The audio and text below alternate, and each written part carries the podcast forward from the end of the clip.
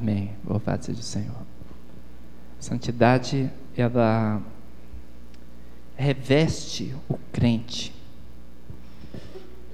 Eu fico olhando aquele texto no início, leio muitas vezes.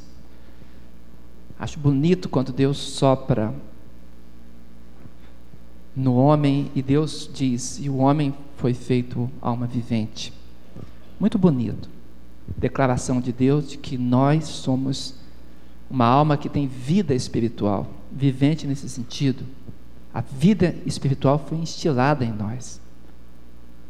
Mas, ao mesmo tempo, é triste quando a gente continua a narrativa, chega em Gênesis 6, e a palavra do Senhor, tão triste ao nosso coração, vendo o pecado se multiplicar sobre a terra, a imaginação dos homens serem constantemente má.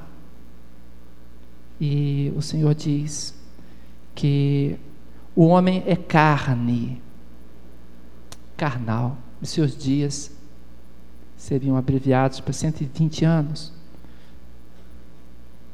Duas declarações: espírito com vida espiritual e ser simplesmente carne, carnal apenas comandado por impulsos, pressões do ambiente, misturado a, aos seres que convivem conosco com a mesma natureza física e nada mais do que isso. Quando nós falamos da, da santidade, precisamos entender que a santidade ela vem trazer de volta algo que foi perdido. O revestimento da carne é arrancado de nós, o casacão da carne é retirado, o sobretudo que nos envolve apenas da, do, da carnalidade, e então retirado fica é, é fácil que esse espírito possa fluir, que a vida espiritual possa agora revisar as suas ações. É isso que a Bíblia nos mostra. Mostra que nós precisamos, irmãos, nos voltarmos para Deus. Daí esse tema escolhido muito muito bem escolhido pelo Espírito Santo na liderança da igreja em busca da santidade. O ser humano precisa da visão de Deus para poder se enxergar pecador, porque senão não se enxerga pecador. O que acontece conosco? A gente fica achando que tudo é comum, tudo, tudo é normal. Quem não olha para Deus pensa que tudo na vida é normal, que o pecado, que, que a corrupção, que a brutalidade, né? fica tudo insensível. Esse texto de Isaías é um texto realmente muito, muito forte. Isaías 6, verso de 1 a 5. Vamos dar uma, uma olhada nele? Isaías capítulo 6, o verso de 1 a 5.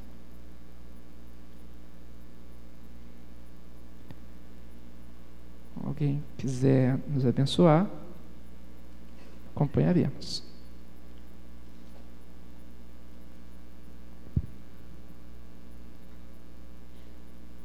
Seis de um a cinco. Eu vou ler então. No ano da morte do rei Uzias, eu vi o Senhor assentado sobre um alto sublime trono e as abas de suas vestes enchiam o templo. Serafins estavam por cima dele, cada um tinha seis asas com duas cobria o rosto, com duas cobria os seus pés, e com duas voava. E clamavam uns para os outros, dizendo: Santo, Santo, Santo é o Senhor dos Exércitos, toda a terra está cheia da sua glória. As bases do, do lumiar se moveram à voz do que clamava, e a casa se encheu de fumaça. Então disse eu: Ai de mim, estou perdido, porque eu sou homem de lábios impuros, habito no meio de um povo de impuros lábios e os meus olhos viram o Rei, o Senhor dos Exércitos. Observe, irmãos, quando nós lemos um texto como esse, e nos deparamos com, com Isaías clamando, Isaías se enxergou. Tem gente que fala assim, tem gente que não se enxerga, né? Sabe por quê? Porque está faltando os óculos espirituais. A gente precisa de óculos espirituais para nos enxergar. Às vezes nós não entendemos. A vida se torna tão comum, corriqueira. Levantamos, comemos, trabalhamos, Nos divertimos, comemos, trabalhamos, nos divertimos, comemos, trabalhamos, e a vida fica só nisso.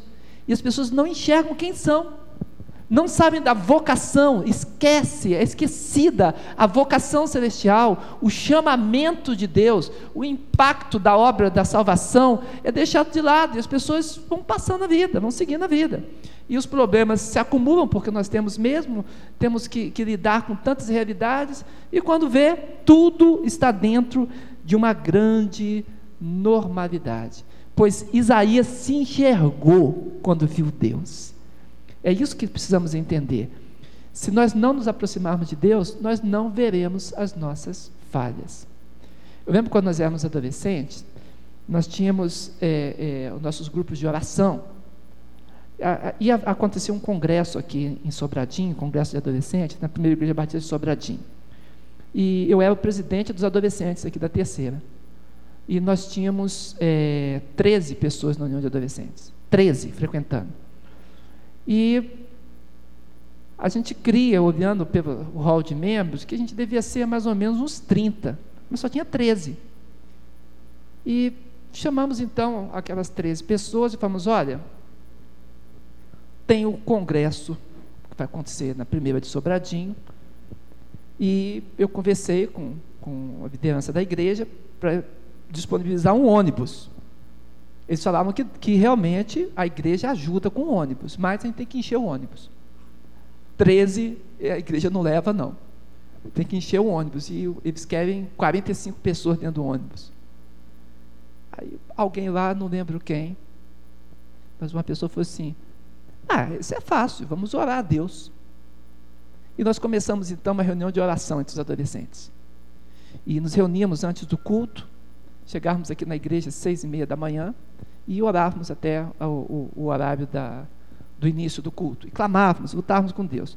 E a nossa oração que se repetia sempre era: Senhor, manda pessoas. Senhor, traz seus servos.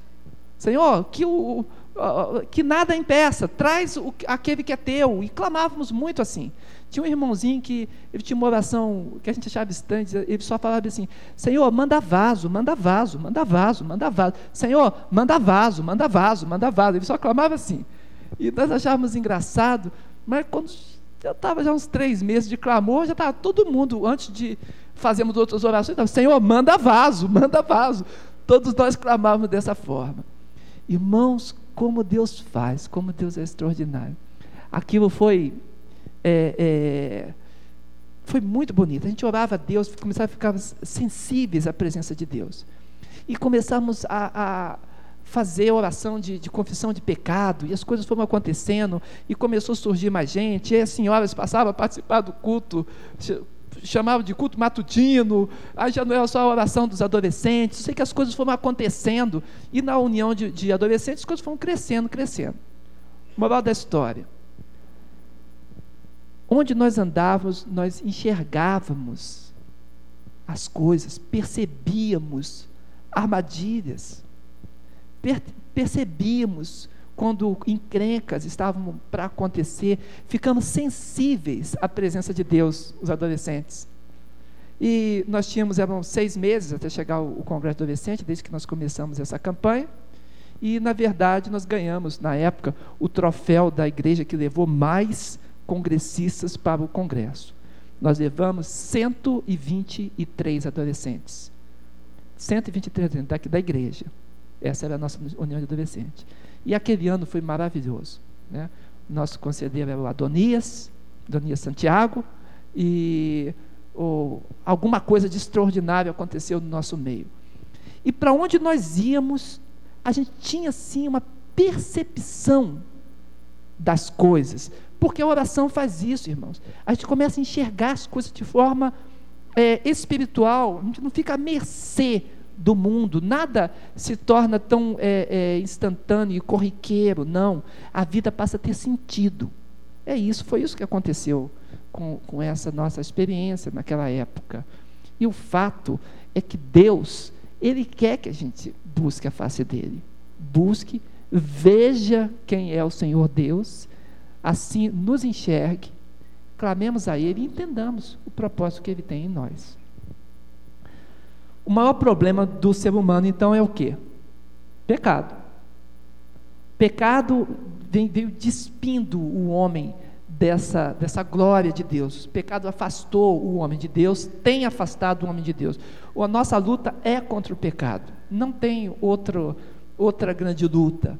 As pessoas hoje lutam muito contra Satanás. Sim, devemos lutar contra Satanás, sim. Ele é inimigo nosso. A morte é outro inimigo, que a Bíblia diz que é o último a ser vencido.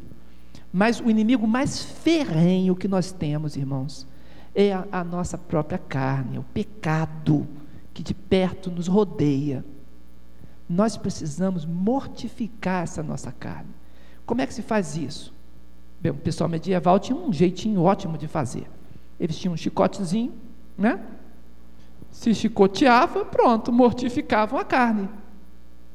Que coisa interessante, né? Subiam as escadarias das igrejas, chegavam todos folados em cima, não sobrava quase carne, o que restava lá, de tanto o corpo ser ralado, era o espírito mesmo, né?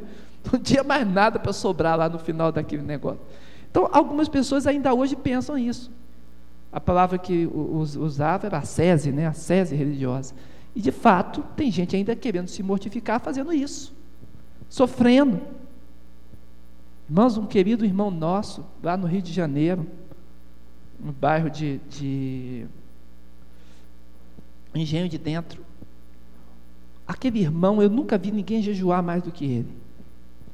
Aquele irmão, ele jejuou tanto que foi induzido nele uma diabetes. Ele hoje é diabético de tanto que ele jejuou. Você pode entender um conceito desse? Como que você pode entender um trem desse? Tem que ser mineiro e chamar de trem mesmo, não é verdade? Porque foge aos parâmetros completo. Não, não é isso que Deus está falando. Irmãos, nós temos de perto, é o pecado que temos que votar, esse casacão da carne, compreende? Se nós buscarmos nos aproximar de Deus, a glória de Deus vai realizar isso. A Bíblia diz: será que é isso que Deus quer do dia de jejum? Que um homem desfaleça o seu rosto? Fique com cara de triste? Será que é isso que Deus pede de nós? Ou se ou, ou, o que Deus quer é que nós demos tempo para o Senhor, partilhemos com Ele o tempo que nós temos.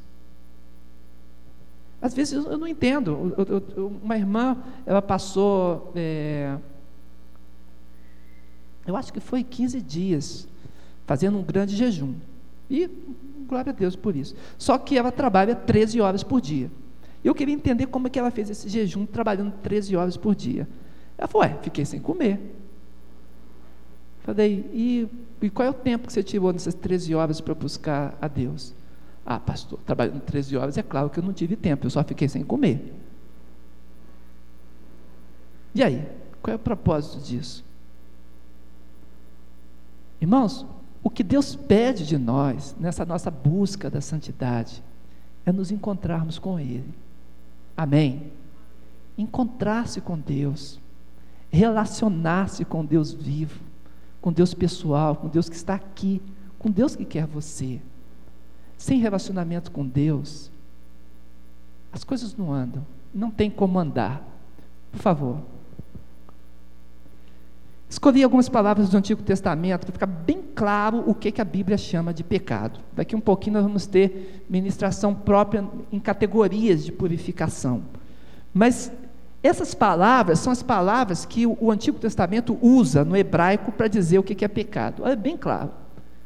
Arratá é a palavra mais conhecida. Significa desvio, errar o alvo determinado. Deus diz: é assim que você tem que fazer. Aí você não faz assim. Deus estipula um alvo e você não cumpre o alvo. Você erra o alvo, você segue para outro caminho, para outro canto. Você não acerta aquilo que Deus propôs. Então, isso aí é um pecado. Avon, eu coloquei com W o Avon ali, para ninguém ficar pensando que é o produto aí de beleza, tá bom? Se bem que eu não sei, né? Eu já sei que eles são lá, é um produto, o dono lá é judeu, né?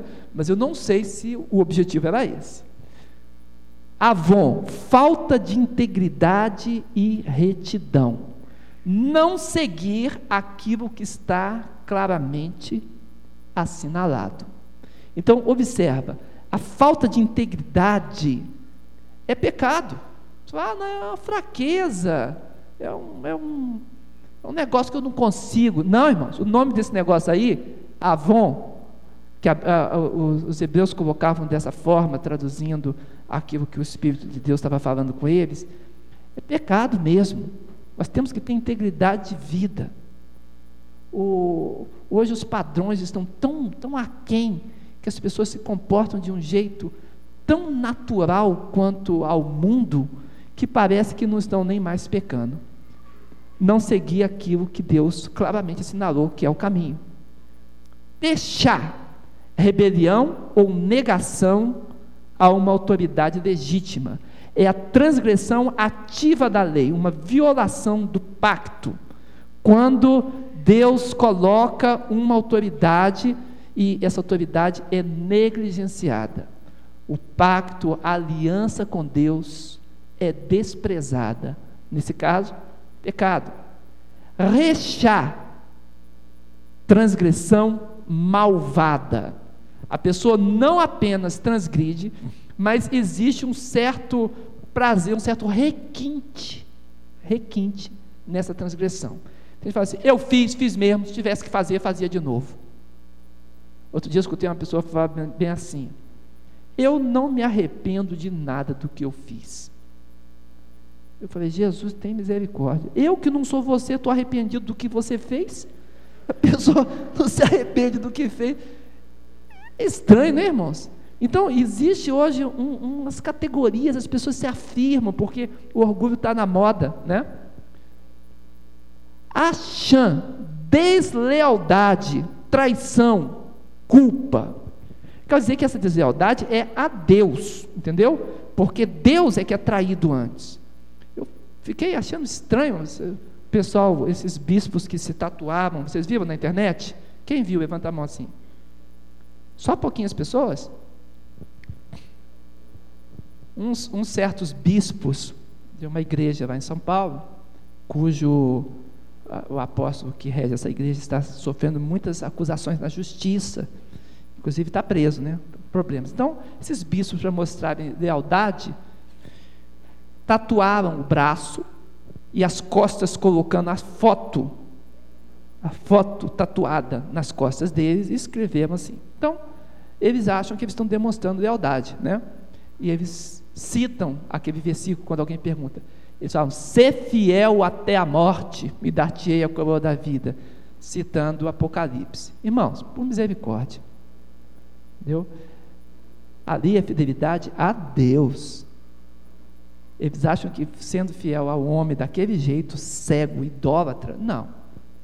Isso é uma distorção tremenda, completamente distorcido o que as escrituras estão falando. Né? Eu não não tem obrigação de seguir ninguém que não tenha a marca de Cristo sobre o seu coração. Você está escutando? Eu vou repetir e vou colocar para você agora. Você não tem a menor obrigação de seguir alguém que não tem a marca de Cristo em seu coração. A autoridade espiritual se tem quando se está submetido a Deus. Essa é a autoridade espiritual. Autoridade espiritual e submissão a Deus tem reflexo na autoridade moral.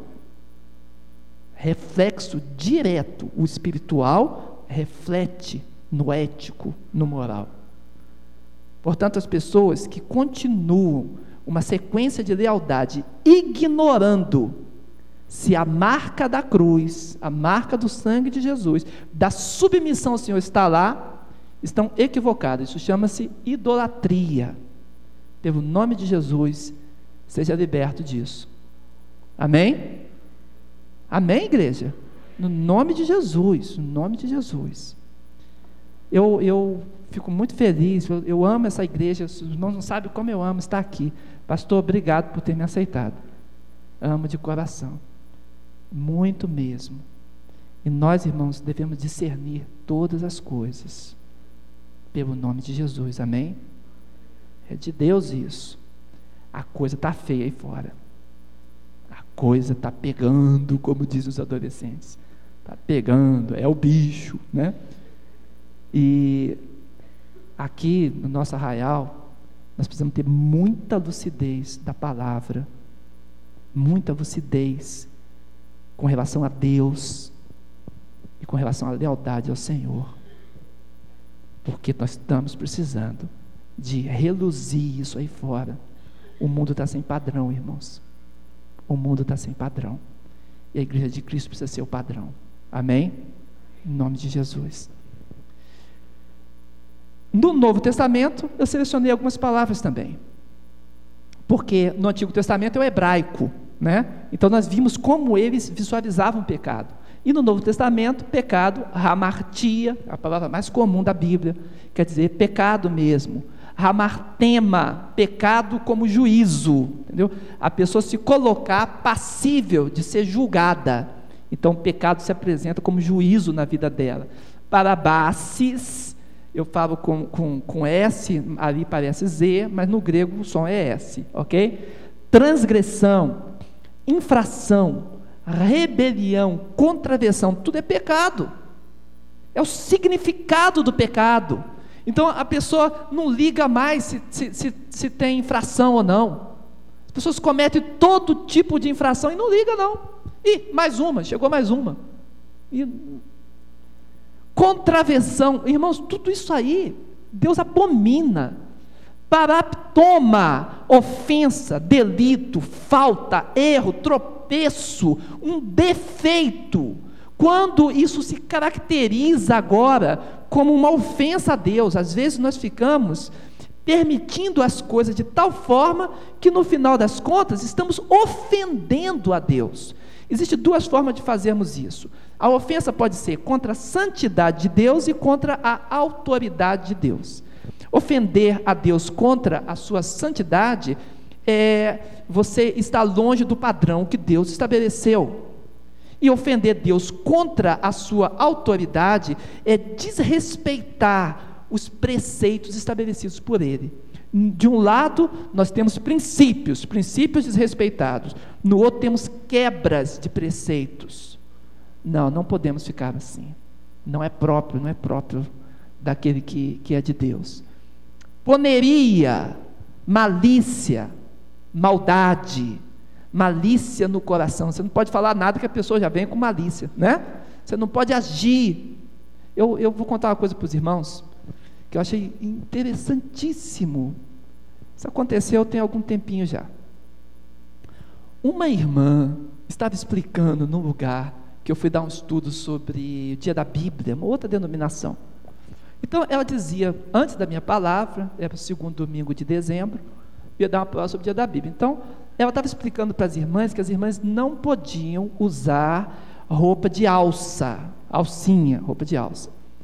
E eu estava ali esperando, falei assim, ah, sempre quis saber por que, que essa igreja não pode usar roupa de alça. Me escute aqui, por favor, com, com bons ouvidos.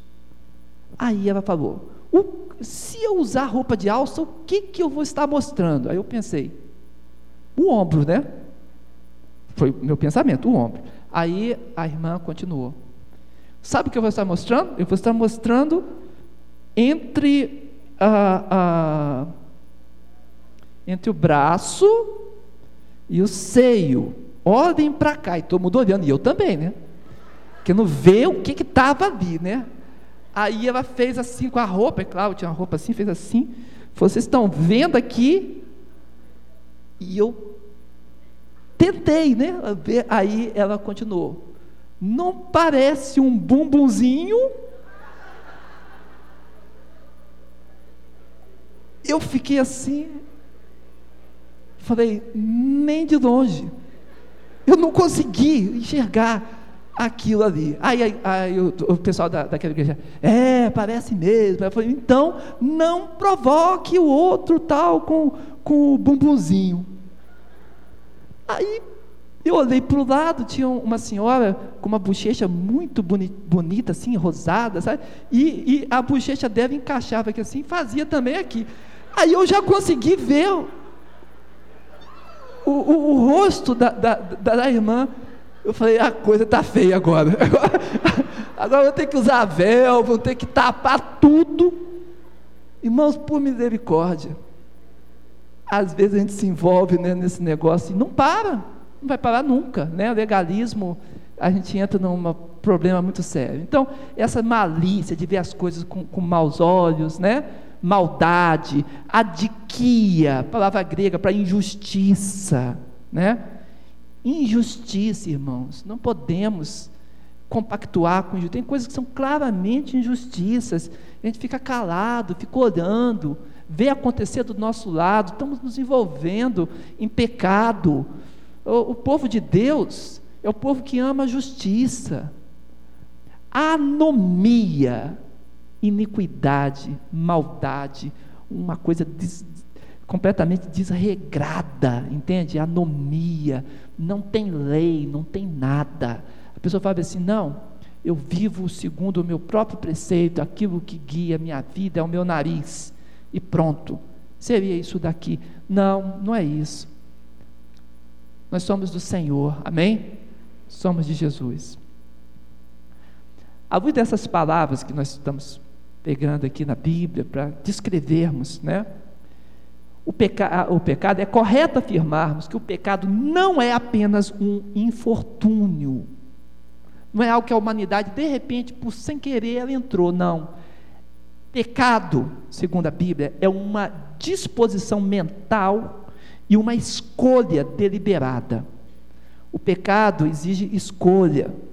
Tem pessoas que têm dificuldade com, com, com escolha, porque hoje em dia as pessoas pensam que tudo está escrito nas estrelas, né? O determinismo total e completo, né? Ah, a coisa é assim porque tem que ser assim. Não, irmãos, tem uma parceria de Deus aí com a nossa vida. Tem parceria de Deus conosco. E a gente precisa entender isso. O pecado exige escolha. Se não houvesse escolha, então por que, que a Bíblia falaria do julgamento final? A doutrina do juízo que nós vamos sofrer é exatamente porque existe de fato uma escolha. E nós não podemos é, desprezar isso, não. Somos responsáveis. Somos responsáveis.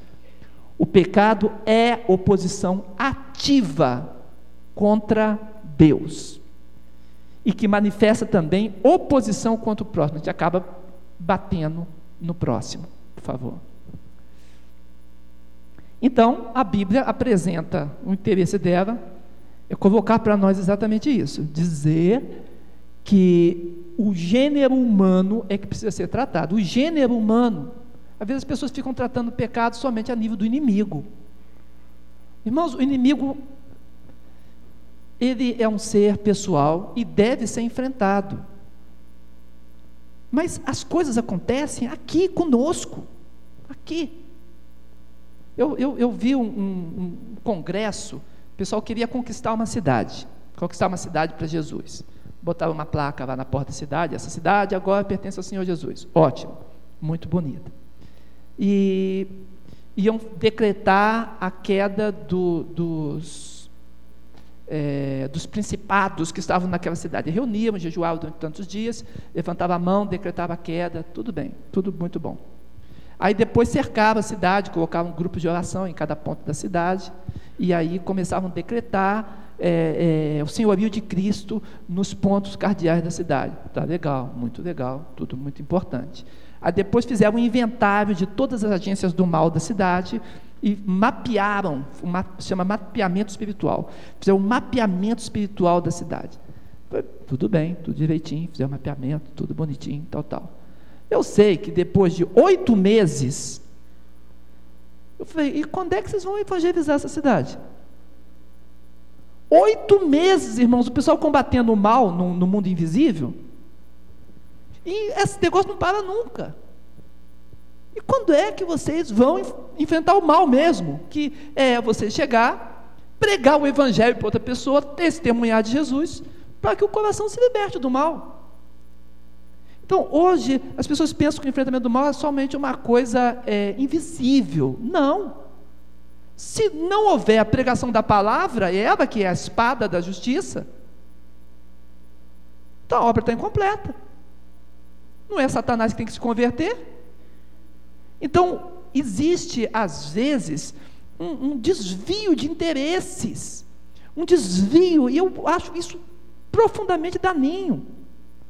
É com relação ao gênero humano que a Bíblia trata, é comigo, com você. Então eu preciso testemunhar, levar isso. O cristão tem que pregar o Evangelho, tem que dizer que ele é de Jesus, tem que distribuir folheto, dar Bíblia de presente, o que for, tem que apresentar quatro leis espirituais. Ah, eu só decorei duas, fale as duas, amém? Mas em nome de Jesus, algo tem que ser feito, porque nesse nível invisível, irmãos, isso é o combate normal da vida cristã decreta mesmo, clama contra mesmo, né? E, e discerne espiritualmente e vai fazendo a obra. Se eu tiver que fazer isso tudo previamente e nunca chegar a fazer o que eu devo fazer, quem que vai aceitar Jesus? Será que Deus vai ter que mandar anjo que atentava para isso e ele deu para nós o privilégio? Os irmãos entendem onde estou querendo chegar? Às vezes, e essa pregação está na moda também, essa teológica de hoje, né? Pessoas relacionando Gênesis 3,6 com 1 Timóteo 2,14.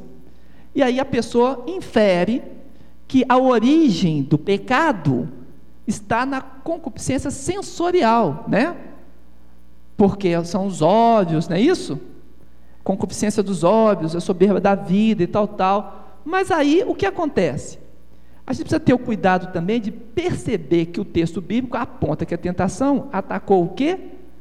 A dúvida da integridade moral de Deus. Sabe por quê? Porque a dúvida de Adão e Eva foi exatamente essa: que Deus estava escondendo algo bom deles. Deus sabe que no dia que comeres, os seus olhos se abrirão Sereis como Deus. Será que Deus está escondendo alguma coisa boa de mim? Não quer que eu fique como Ele? Quando eu leio os evangelhos, eu vejo que o, exatamente o contrário. Deus quer que a gente chegue até a estatura do varão perfeito. Quem é o varão perfeito? E Jesus é quem? Deus. O alvo que ele nos deu, ele mesmo. Adão duvidou, junto com Eva, a partir do pensamento de Eva, da bondade de Deus. E às vezes, irmão, quando nós tomamos os nossos caminhos e agimos segundo os nossos preceitos, estamos também duvidando da bondade de Deus, de que Deus é bondoso o suficiente para conosco, que Ele vai nos tratar, que Ele segue conosco, pensando que Deus nos abandonou, que Deus não escuta nossas orações, e aí estamos transmitindo não apenas dúvida, mas estamos, irmãos, atacando, afrontando a integridade da, da pessoa e da palavra de Deus. E isso é um problema muito grande. É eu, eu retirar meu revestimento espiritual e vestir novamente a carne com os seus impulsos. Por favor, Tiago 1, de 13 a 17. Tiago 1, de 13 a 17.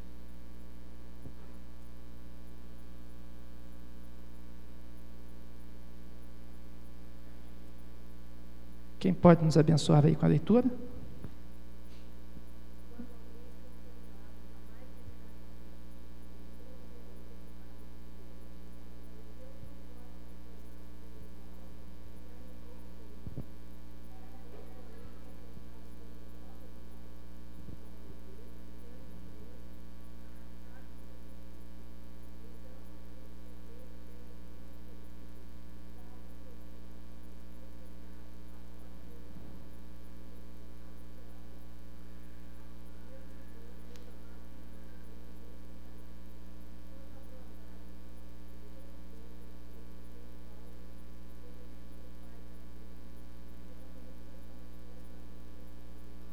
Amém. Irmãos, esse texto de Tiago é um achado dentro da Bíblia. Ele fala: ninguém pensa que Deus que tenta a gente. Não, não é. O mal não vem de Deus. Isso é um entendimento é, é, antropomórfico, antigo, né? As pessoas pensavam bem assim: ah, de Deus deve vir o bem e o mal. As pessoas pensavam assim: deve vir todas as coisas. Não entendia a vontade ativa de Deus, vontade permissiva de Deus, não compreendiam o que estava acontecendo. Né? Não, nem sabiam, às vezes, da, da existência até do próprio Satanás, não reconheciam. não entendiam o coração humano, essa parceria que Deus permite às nossas escolhas. Então as pessoas pensavam dessa forma. Tiago falou: olha, cada um é tentado pela sua própria concupiscência. E é essa concupiscência que vai dar luz ao pecado. Irmãos, pessoa pegar, colocar eh, dinheiro aqui na minha frente, não, não, não, me tentou, porque eu não tenho essa concupiscência de dinheiro. Ah, mas tem uma outra pessoa que tem. Então, ele é tentado pela concupiscência dele. Pode pegar lá no seu serviço, botar um bolo de dinheiro lá. Quem tiver concupiscência, esse vai se sentir tentado. Você pega um, um, um, um, homem bonito, uma mulher bonita e coloca de forma sensual, tem gente que vai ficar logo, né? Porque a concupiscência do coração dele está chamando para aquilo, não foi tratado. Então a pessoa é tentada pelo quê? Pela sua própria concupiscência. É a sua própria concupiscência que faz com que ele seja tentado. Tem pessoas que são tentadas pela, pela gula, outros são tentados pelo poder, outros são tentados é, é, é, pela, pelas facilidades da vida, e cada um vai se, se apresentando. Tem gente que gosta de manipular os outros, e as coisas acontecem diante de nós.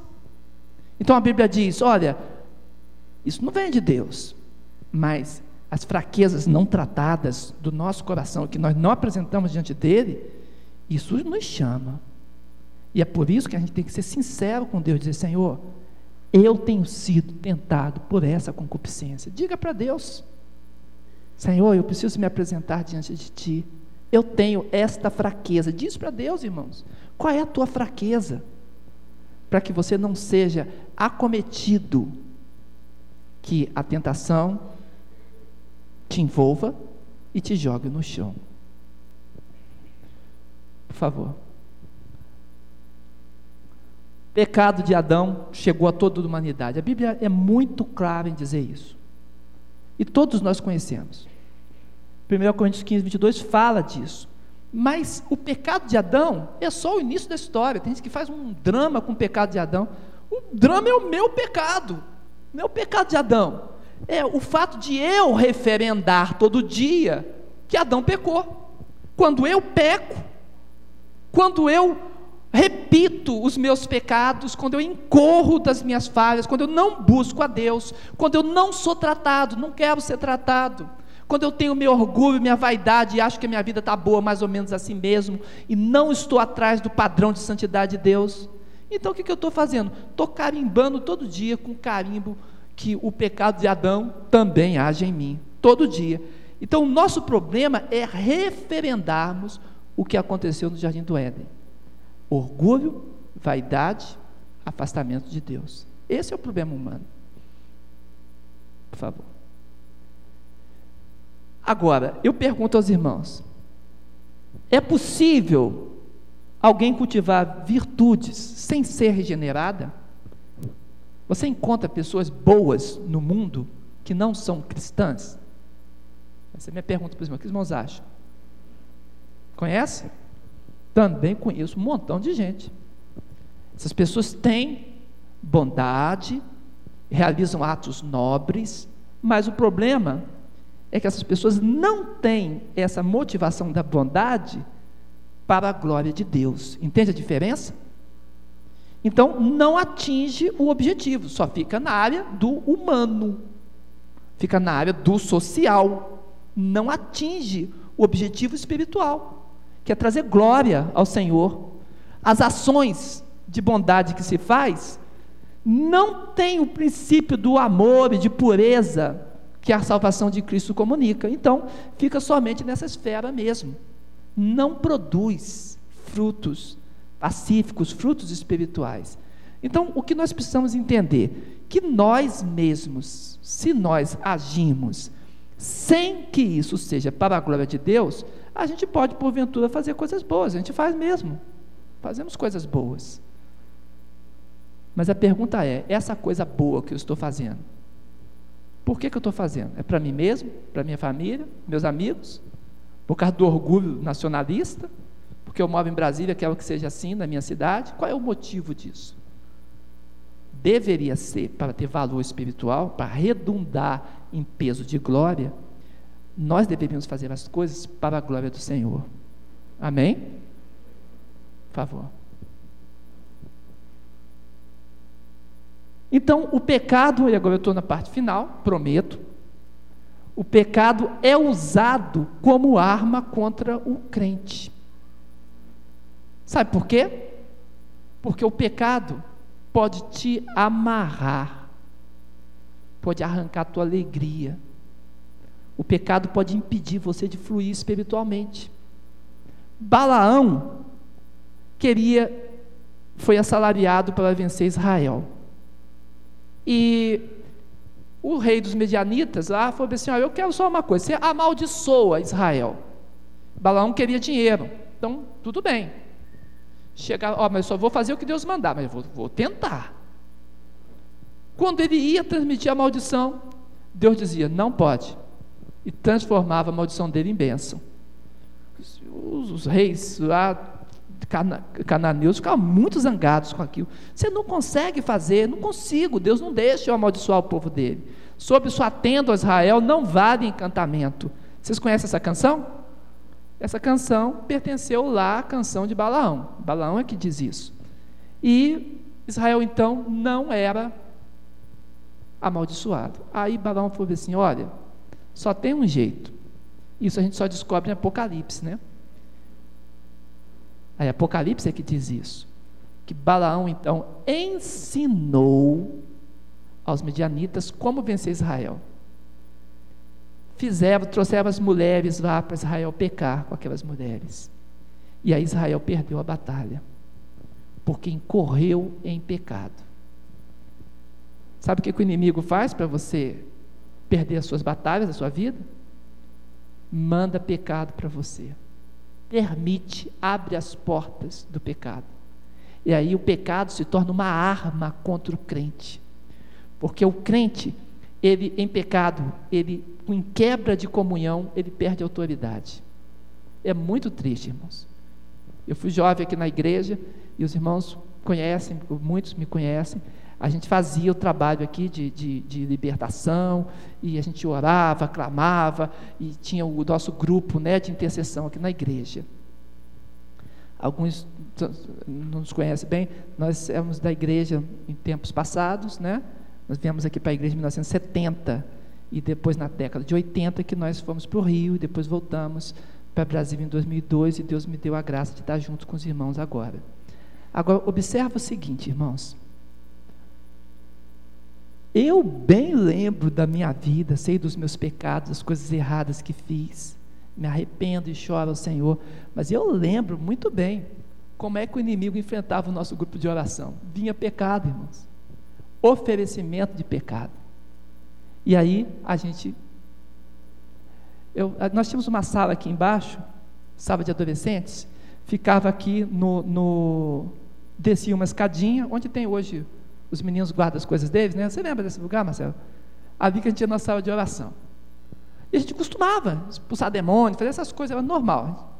A gente tinha um grupo que ia lá para o Vale do Amanhecer, fazer evangelização e trazia esse pessoal convertido para a igreja. Aí o pastor ficava doido o que fazer com eles depois. Mas a gente fazia isso, ia lá, tinha um irmão que tinha um caminhãozinho, a gente fazia evangelismo, trazia eles e trazia para cá. Mas um dia, que nós estávamos ali embaixo, e o nosso grupo eram seis pessoas. Os seis estavam em pecado. Os seis. E assim, o pecado do crente, o que o crente tem que fazer? Buscar Deus, não é verdade? Nós não somos carne. Não temos problemas? Então temos que estar ligadinho com Deus. Mas pecado não confessado, tudo, orgulho, vaidade, os seis do grupo de oração. Aí trouxeram uma senhora, uma senhora para oração, lá na sala de adolescente. Eu lembro como se fosse hoje. Aí a senhora desceu lá, aí rasgou a blusa de um, eu lembro, e, e ficou todo envergonhado. A gente nunca tinha visto um demônio encostar na gente, rasgou a camisa. Aí o nosso pastor na época era o pastor Júlio. O pastor Júlio trouxe um, um, um, um Novo Testamento e colocou no bolso da pessoa. E depois saiu para fazer alguma coisa. E a gente continuou lá com demoniados. Sabe o que, que ele fez com o Novo Testamento? Pegou o Novo Testamento e rasgou assim, no meio, rasgou assim, o Novo Testamento. Tamanha força que manifestou lá. Ficou todo mundo assustado. E eu nunca tinha visto isso. Era só impor as mãos, né? Clamar. Aí eu, Valdeir, peguei e fui clamar. Eu falei, esse demônio está muito esquisito. Coloquei a mão, falei, em nome de Jesus. Ele começou a rir. Você clamar em nome de Jesus? Sabe o que eu vi você fazer durante a semana? E falou umas coisas lá. Se ele sabia ou não sabia, eu não sei dizer, mas que acertou em cheio. Agora você imagina, a gente com aquele grupo de oração, tinha algumas pessoas da igreja ali, olhando para a minha cara, eu líder do adolescente, porque. Os irmãos entendem? Irmãos, na mesma hora eu subi, subi as escadinhas, vim para fora. Aí fiquei num cantinho ali, triste, triste com Jesus. Aí um irmão veio, me abraçou e falou bem assim para mim: Qual é o seu problema? Não são vocês que saem, que vão lá no vale, que. Sim, somos nós. Por que, que você saiu lá de baixo, Valdeir? Porque eu estou em pecado. Falei, ele falou assim: por que, que você está em pecado? Falei, porque eu, eu caí. Eu contei algumas coisas que tinham acontecido na escola. E falou assim: Valdeir, você não aprendeu nada. Clama a Deus agora e pede perdão. Aí eu peguei e clamei a Deus, ele orou por mim, botou a mão na cabeça com muito carinho por mim. Falou: Jesus, perdoa esse adolescente tolo. Dá a ele mais sabedoria, Senhor. É só clamar a Ti purificar o seu coração. E eu clamei. Aí pude descer, orar e realizar a obra de Deus como deve ser feito. O que eu quero dizer para os irmãos? A gente fica enfraquecido por causa do pecado, e o pecado é usado contra a gente. É usado contra a igreja inteirinha, irmãos. É usado contra todo o corpo de Deus. Então, o que, eu tenho que fazer como crente, como servo do Senhor? Eu preciso clamar a Deus contra o pecado. Você entende isso? Eu preciso pedir perdão a Deus, purificação dos meus lábios, das minhas mãos, do meu corpo, do meu andar, dos meus pensamentos, das minhas vontades. Eu preciso clamar por isso, Senhor, me purifica. Eu preciso de purificação. Irmãos, você foi levantado como vaso do Senhor para realizar a obra do Senhor. Então faça a tua obra em nome de Jesus Cristo. O Senhor te chama, te chama, te chama. Obedece ao chamado do Senhor. Não deixa a sua vida ficar somente no secular, as coisas acontecendo, acontecendo, acontecendo, e você alheio ao mundo espiritual. Não deixa ser enfraquecido pela obra da carne. Clama ao Senhor. Pede perdão, retoma a tua vida espiritual, volta para o culto de oração, volta para a evangelização, volta a testemunhar do Senhor, diga para as pessoas o que você tem escutado da obra do Senhor. Seja instrumento da justiça, instrumento da libertação, instrumento da luz de Cristo. Porque nós precisamos expulsar as trevas e Deus tem, somos nós, eu e você. Você entende isso?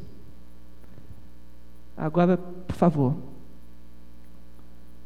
Se eu tenho as características, tudo que Deus tem, Deus colocou em mim pensamento, sentimento, tudo isso, direção própria, eu preciso devolver isso a Deus. Isso não pertence à matéria. Matéria não tem raciocínio, irmãos. Matéria não tem sentimento, não tem vontade. Só pode ter vindo do, do Espírito de Deus. A gente tem os poderes que Deus concedeu que não são do corpo. Existe algo espiritual em nós que precisa ser resgatado pela mão do Senhor, pelo sangue dele, pelo nome dele. Mesmo envolvido em corrupção, o homem pode ser redimido. Deus deu isso para ele. E subsiste em nós a capacidade de escolher acertadamente. Deus mostrou isso. Nós não temos desculpa por escolher mal. Romanos fala assim: és inexcusável. Nós não temos desculpa alguma de não fluirmos o poder de Jesus. Nós precisamos retomar a vida cristã e realizar o que temos que realizar. Por favor. Se essa batalha decisiva está nas escolhas, e aqui eu estou chegando no meu no final, se a batalha está nas escolhas, o que, que Satanás vai tentar fazer para impedir? Ele, como um ser pensante, inteligente, um, um, um anjo decaído, mas anjo, o que, que ele vai fazer para nos impedir? Primeiro, interferir nas informações. Eu posso receber doutrina errada do rádio, da televisão, da onde eu ando, da música que eu escuto, posso. E eu preciso entender isso, que eu preciso estar completamente certo do que a Bíblia diz sobre Deus, sobre santidade e sobre o que eu devo fazer como cristão. Eu não posso ter dúvida disso. E o inimigo vai tentar interferir. Por favor, 1 Timóteo 6, verso 20 e 21.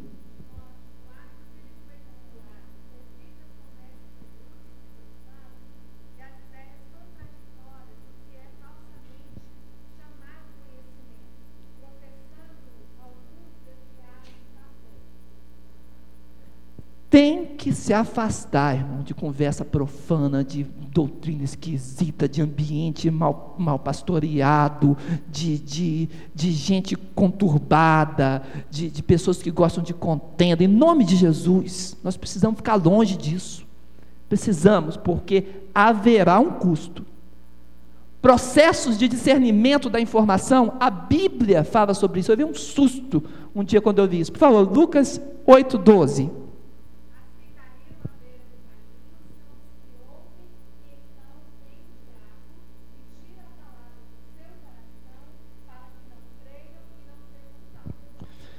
Presta atenção, Jesus falando, hein?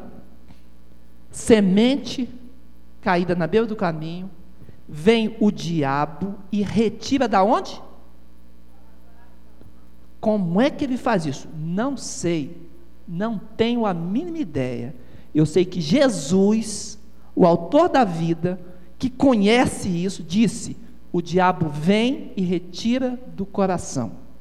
Então, existe possibilidade da palavra que não enraizou, da palavra que não penetrou, da palavra que não produziu crescimento em mim, de ser arrancada, ser esquecida, ser anulada. Existe essa possibilidade. Então, o que eu tenho que fazer? Eu tenho que receber com mansidão, como o apóstolo diz a palavra em mim implantada. Preciso receber com mansidão. Porque, irmãos, olha, interferir nas fontes de informações, da informação errada, e no processo de discernir a informação, são as duas maiores armas do inimigo contra o crente. E isso vem através do pecado. A escolha sábia, a escolha da santidade, ela não deve estar envolvida com lucro imediato. O problema hoje central da humanidade é isso. Tudo tem que ser imediato, né? Tudo tem que ser tem que ser agora, agora, eu quero, eu quero, eu quero. Não deve ser esse o caminho. Por favor. Salomão, quando Deus fala, você quer riqueza? O que, que você quer? O que, que ele escolheu? Sabedoria. Primeira escolha de Salomão. Senhor, eu quero aprender a tua palavra, eu quero discernir para poder julgar as coisas corretamente. Essa é a escolha sábia.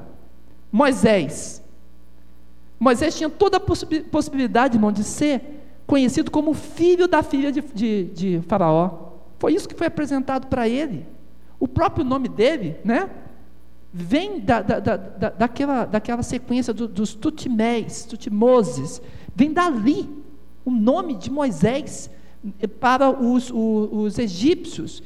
Ele tinha toda a condição. Os irmãos que gostam aí de arqueologia bíblica, Moisés ele foi adotado por Hatshepsu, a grande rainha do, do, dos egípcios que usava roupa de homem e que afrontava o seu irmão sendo mais importante do que ele no governo, o Totmés, Hatshepsu. Dá uma olhada depois nessa história do Egito, você vai entender como ela se encaixa exatamente no período de Moisés. A Bíblia diz que Moisés tinha a possibilidade de ficar nesse lugar lá.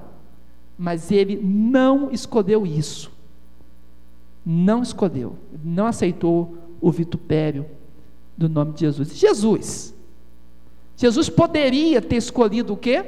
Que a nossa, que a vida dele, olha, Senhor, passa de mim esse cálice. Ele poderia ter escolhido, eu não quero sofrer, não. Aí tem gente que diz, mas Jesus escolheu então o sofrimento? Não. Jesus não escolheu o sofrimento. Jesus escolheu a vontade de Deus, mesmo que fosse o sofrimento. Amém? É diferente, irmãos. É diferente do que só se apresentar para sofrer. É diferente do que buscar fuga dos problemas. Jesus queria a vontade de Deus, mesmo que tivesse que enfrentar a morte. E o que, que eu e você queremos? Lê junto comigo aqui, por favor. Se discernir por Deus, a vitória se torna certa e a vida passa a ser vivida com sentido e valor eterno. A santidade faz isso. Eu quis, e eu passei um pouco do tempo aqui, eu quis mostrar para os irmãos, nesse primeiro instante nosso, tratando sobre santidade, que santidade parte do entendimento de quem é Deus, que a santidade é a soma dos atributos de Deus, da grandeza de Deus, da infinidade, da imensidão de Deus, é a santidade.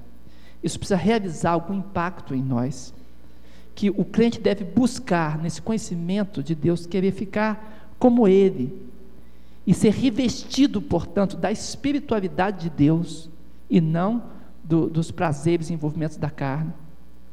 E que nós temos escolhas a fazer, e que essas escolhas envolvem a nossa própria vida, a nossa própria adoração e aquilo que chamamos de culto.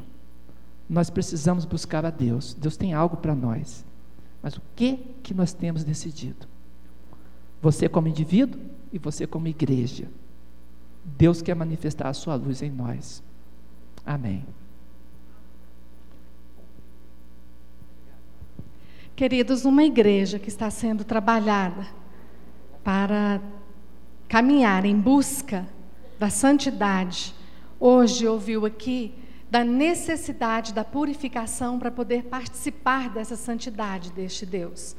Então, nós queremos trazer nesse momento uma oportunidade para nós, como igreja, vivermos juntinhos, em unidade, no corpo de Cristo, essa coisa de buscar purificação. E como é que nós vamos buscar purificação, nisso que o pastor Valdeir falou aqui, de confessar o pecado. Olhar para nós, ver o pecado, confessar a esse Deus que é santo, e ele diz que se confessarmos os nossos pecados, ele é fiel e justo para nos perdoar os pecados e nos de toda injustiça. E aí então nós temos que, em busca da santidade, todo aquele que tem a esperança de ver a Deus como Ele é, purifica-se a si mesmo, assim como Ele é, puro. Como é que nos purificamos a nós mesmos? Confessando o pecado. É em Cristo Jesus que nós nos purificamos. Então vem a necessidade de purificação. Então vamos tentar algo prático agora, pensar algo prático sobre o pecado. Nós vamos ver que nós temos categorias de purificação, pensando em pecados de atitude, pensamento, palavra, relacionamento, ação, autocontrole, confiança e omissão são as formas que o pecado se apresenta em nós. Então nós temos que pensar na purificação olhando para isso direitinho. Como é que o pecado se instala na minha vida? Então nós temos os pecados de atitude, que são as intenções, motivações que estão por detrás das nossas ações pecaminosas. A palavra de Deus vai dizer: cada um, porém, é tentado pelo próprio mau desejo. Continua. Então, o mau desejo, pode passar, querido, o mau desejo que está em nós nos leva a uma atitude pecaminosa. Tem o orgulho e superioridade, inveja e cobiça, preconceito e parcialidade, egoísmo, rebeldia, materialismo e mundanismo. Temos os pecados de pensamentos, e a palavra então diz para nós, pode colocar o versículo? Pois do coração saem os maus pensamentos, que é isso que o pastor Valdeir falou, está em nós. Então a busca da santidade tem a ver com a purificação da mente. E os nossos pensamentos devem estar o quê? Ligados com Cristo. Mantenha os pensamentos nas coisas lá do alto e não nas coisas terrenas. Então, como é que se manifesta o pecado de pensamento? Nós vamos entender pensamentos impuros, vingativos, de má fama, indignos, de ódio, de morte. São pensamentos que estão ali em nós e que precisam ser confessados ao nosso Deus. Pecados de palavra. A sociedade vai trazendo para nós os refrões, músicas e expressões, pastor Valdeir falou aqui, e a gente vai concordando, e isso se manifesta na nossa boca pela maldade que está no nosso próprio coração. Então, o pecado de palavra fica ali em nós. Olha o que, que Cristo ensina sobre palavra. Raça de vibras, como podeis falar coisas boas sendo maus? Porque a boca fala do que está cheio o coração. O homem bom tira do tesouro bom coisas boas, mas o homem mau do mau tesouro tira coisas más. Mas eu lhes digo que no dia do juízo os homens haverão de dar conta de toda palavra inútil que tiverem falado. Vem a importância, a importância de trabalharmos na nossa vida o pecado quanto à nossa fala?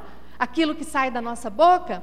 Olha as formas de falar pecaminosas: palavras obscenas, tolas, imorais, gracejos imorais, mentira, murmuração, difamação, falso testemunho. São coisas que nós precisamos confessar a Deus que faz parte do nosso falar e que é pecado. E ainda temos o pecado nos relacionamentos. Nossos pecados no relacionamento nos tiram a plenitude do espírito bem como os pecados em geral nos impedem a comunhão uns com os outros. E a palavra então fala: se andarmos na luz como Ele está na luz, temos comunhão uns com os outros, e o sangue de Jesus, seu Filho, nos purifica de todo o pecado. E a palavra ainda diz: suportem-se uns aos outros, sejam coluna um para o outro, e perdoem as queixas que tiverem uns contra os outros, perdoem como o Senhor lhes perdoou. Nossos relacionamentos estão em pecado porque nós não praticamos perdão. E aí há formas de pecado nos relacionamentos. Eu ofendo, machuco, prejudico alguém e não peço perdão. Eu fui ofendido, machucado, prejudicado por alguém e não perdoei ainda. Então tem a presença de amarguras e ressentimentos nos relacionamentos. Tem julgo desigual, tem amizade imprópria, tem relacionamento inadequado, inclusive o relacionamento virtual que a gente vê hoje. Pecados de ação. O que é o pecado de ação? É a transgressão, aquilo que nós vimos aqui numa das palavras. É o ato que quebra a lei de Deus, que quebra os princípios bíblicos. É fazer alguma coisa que Deus proíbe. Todo aquele que pratica o pecado também transgride a lei. De fato, o pecado é transgressão da lei. E continua: como é que tem pecado de ação? Que pecado de ação que eu posso confessar a Deus? Imoralidade, idolatria, ocultismo, roubo, inclusive nos dízimos e ofertas, e homicídio, e assim tantos outros que vocês sabem que são quebra de princípios bíblicos. Pecados de autocontrole e autoconfiança. O que, que é isso? É a velha natureza que o pastor Valdeir está falando aqui, que faz parte de nós, não detectada em áreas do nosso coração eu já sou um salvo, mas tem coisa lá do, dessa natureza guardada ainda. É o eu não crucificado, impedindo quebrantamento e humildade, bem como dependência de Deus no processo de purificação. Gente, o autocontrole e a autoconfiança nos impede de ir para a purificação. Estão observando isso? Que coisa que é isso?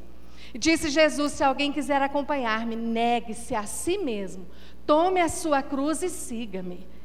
A confissão, reconhecer pecado, significa isso, tomar a cruz. Eu vou seguindo Jesus.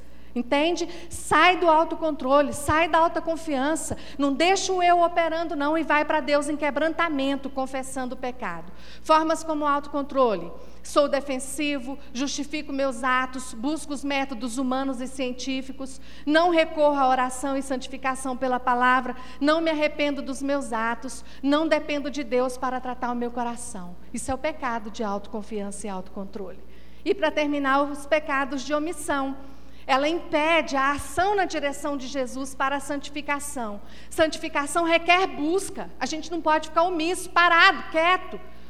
É preciso ter atitude. É o eu utilizando os recursos de Deus. Esse eu que precisa morrer de tomar a cruz, ele busca os recursos de Deus. Permaneçam em mim, Jesus fala, eu permanecerei em vocês. Vocês também não podem dar fruto se não permanecerem em mim, pois sem mim vocês não podem fazer coisa alguma, nem ser santificado. Não é? Quanto a vocês, cuidem para que aquilo que ouviram desde o princípio permaneça em vocês. Olha o último versículo que o pastor Valdeir usou: da semente que cai no coração e que não pode ser roubada pelo diabo. Se o que ouviram desde o princípio permanecer em vocês, vocês também permanecerão no Filho e no Pai. Ô oh, glória, amém, igreja?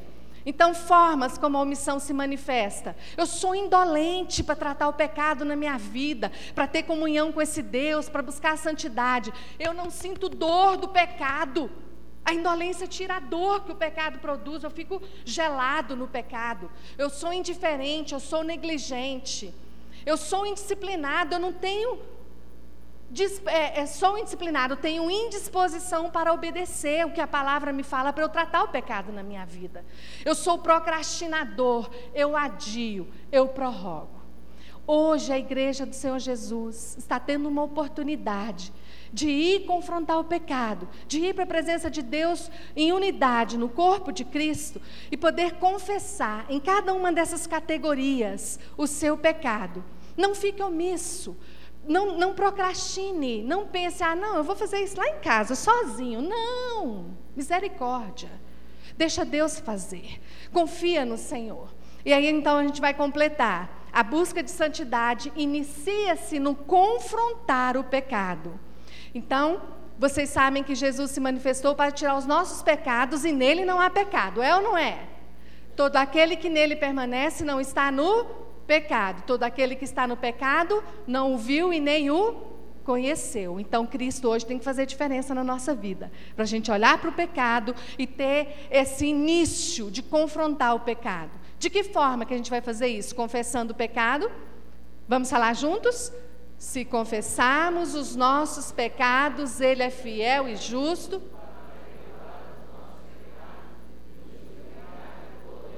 Você crê nessa palavra? Deixa eu ver se você crê mesmo. Amém. Amém. E a outra coisa que a gente tem que fazer, abandonar. Eu confesso e abandono. Abandonar o pecado. Vamos ler juntos? Sabemos, conhecemos a Jesus, se obedecemos aos seus mandamentos. Aquele que obedece à sua palavra, nele verdadeiramente o amor de Deus está aperfeiçoado. Desta forma, sabemos que estamos nele. Aquele que afirma que permanece nele deve andar como ele andou. Amém, igreja? Muito bem, então agora a gente vai para uma dinâmica específica. Nós vamos dividir esse corpo de Cristo que é indivisível. ele é único, ele é um, nós estamos num único pão, num único corpo. Mas nós vamos fazer algo prático. Nós vamos dividir grupos de homens, grupo de mulheres, grupo de juniores e grupo de adolescentes. E nós vamos, como igreja, ser é, conduzidos a, a, tratar isso, olhar e ver como é que, esse, que o pecado se manifesta na minha vida em cada uma dessas categorias, certo? Pastor Mateus ainda vai orar com a igreja para a gente dividir? Pastor Mateus vai orar conosco, como nosso pastor. Nós vamos cantar um cântico, se tu olhares, Senhor, para dentro de mim, isso já vai ser a sua oração. Quando nós terminarmos esse cântico, os homens vão descer para a sala 5, no subsolo. Os adolescentes para a sala 9, os juniores para a sala 1 e as mulheres vão permanecer aqui no templo. E nós vamos então buscar a Deus dessa forma, ok? Que Deus abençoe e capacite. Então, amados, talvez alguns estejam preocupados. Ih, agora vai separar em grupo, que hora vai terminar isso para o almoço? Não se preocupe. Ninguém vai sair daqui sem almoço. Mas antes, nós vamos para este encontro muito gostoso agora, que é a parte prática de tudo isso, nas salas anunciadas. E assim que cada sala terminar, já vai direto para o almoço, que já estará sendo servido a partir da uma hora. Entendeu? A uma hora o almoço começará a ser servido com aqueles grupos que já foram, ou o próprio grupo que já está lá fora e tal, começa a servir. Terminou o seu grupo, direto almoço, tá bom? E de lá para casa, e às sete e meia, 19h30 aqui, de novo para a gente prosseguir. A matéria vai prosseguir até amanhã. Vamos ficar em pé e vamos orar então neste momento, pedindo a graça de Deus para esses encontros agora, para esta parte prática que teremos agora. Cada sala terá um ou dois ministradores ou três cuidando disso, tá bom? Pai de amor, nós te agradecemos pelo alimento espiritual tão rico recebido nesta manhã, tão profundo e tão claro, ó Deus. E agora, Senhor, quando nós estaremos com grupos específicos, tratando da parte prática disto, de como colocar em prática essas verdades, como permitir que o Espírito Santo penetre no nosso coração e uh, mostre aquilo que precisa ser confessado, trabalhado, uh, que o Senhor nos conduza nisto, que haja, na verdade, mudanças de vida para a honra e glória do Teu nome, confissões diante do, do Senhor, porque é isso que tu esperas da tua igreja neste momento do aniversário dela. Então abençoa agora cada grupo no seu local e, e, que seja a liberdade plena do teu espírito entre nós. Pedimos em nome de Jesus. Amém e amém, Senhor. Então, sala 5, os homens comigo, por favor. E o material, como é que vamos. Ah, ainda vai cantar. Desculpa, tem um cântico ainda, desculpem.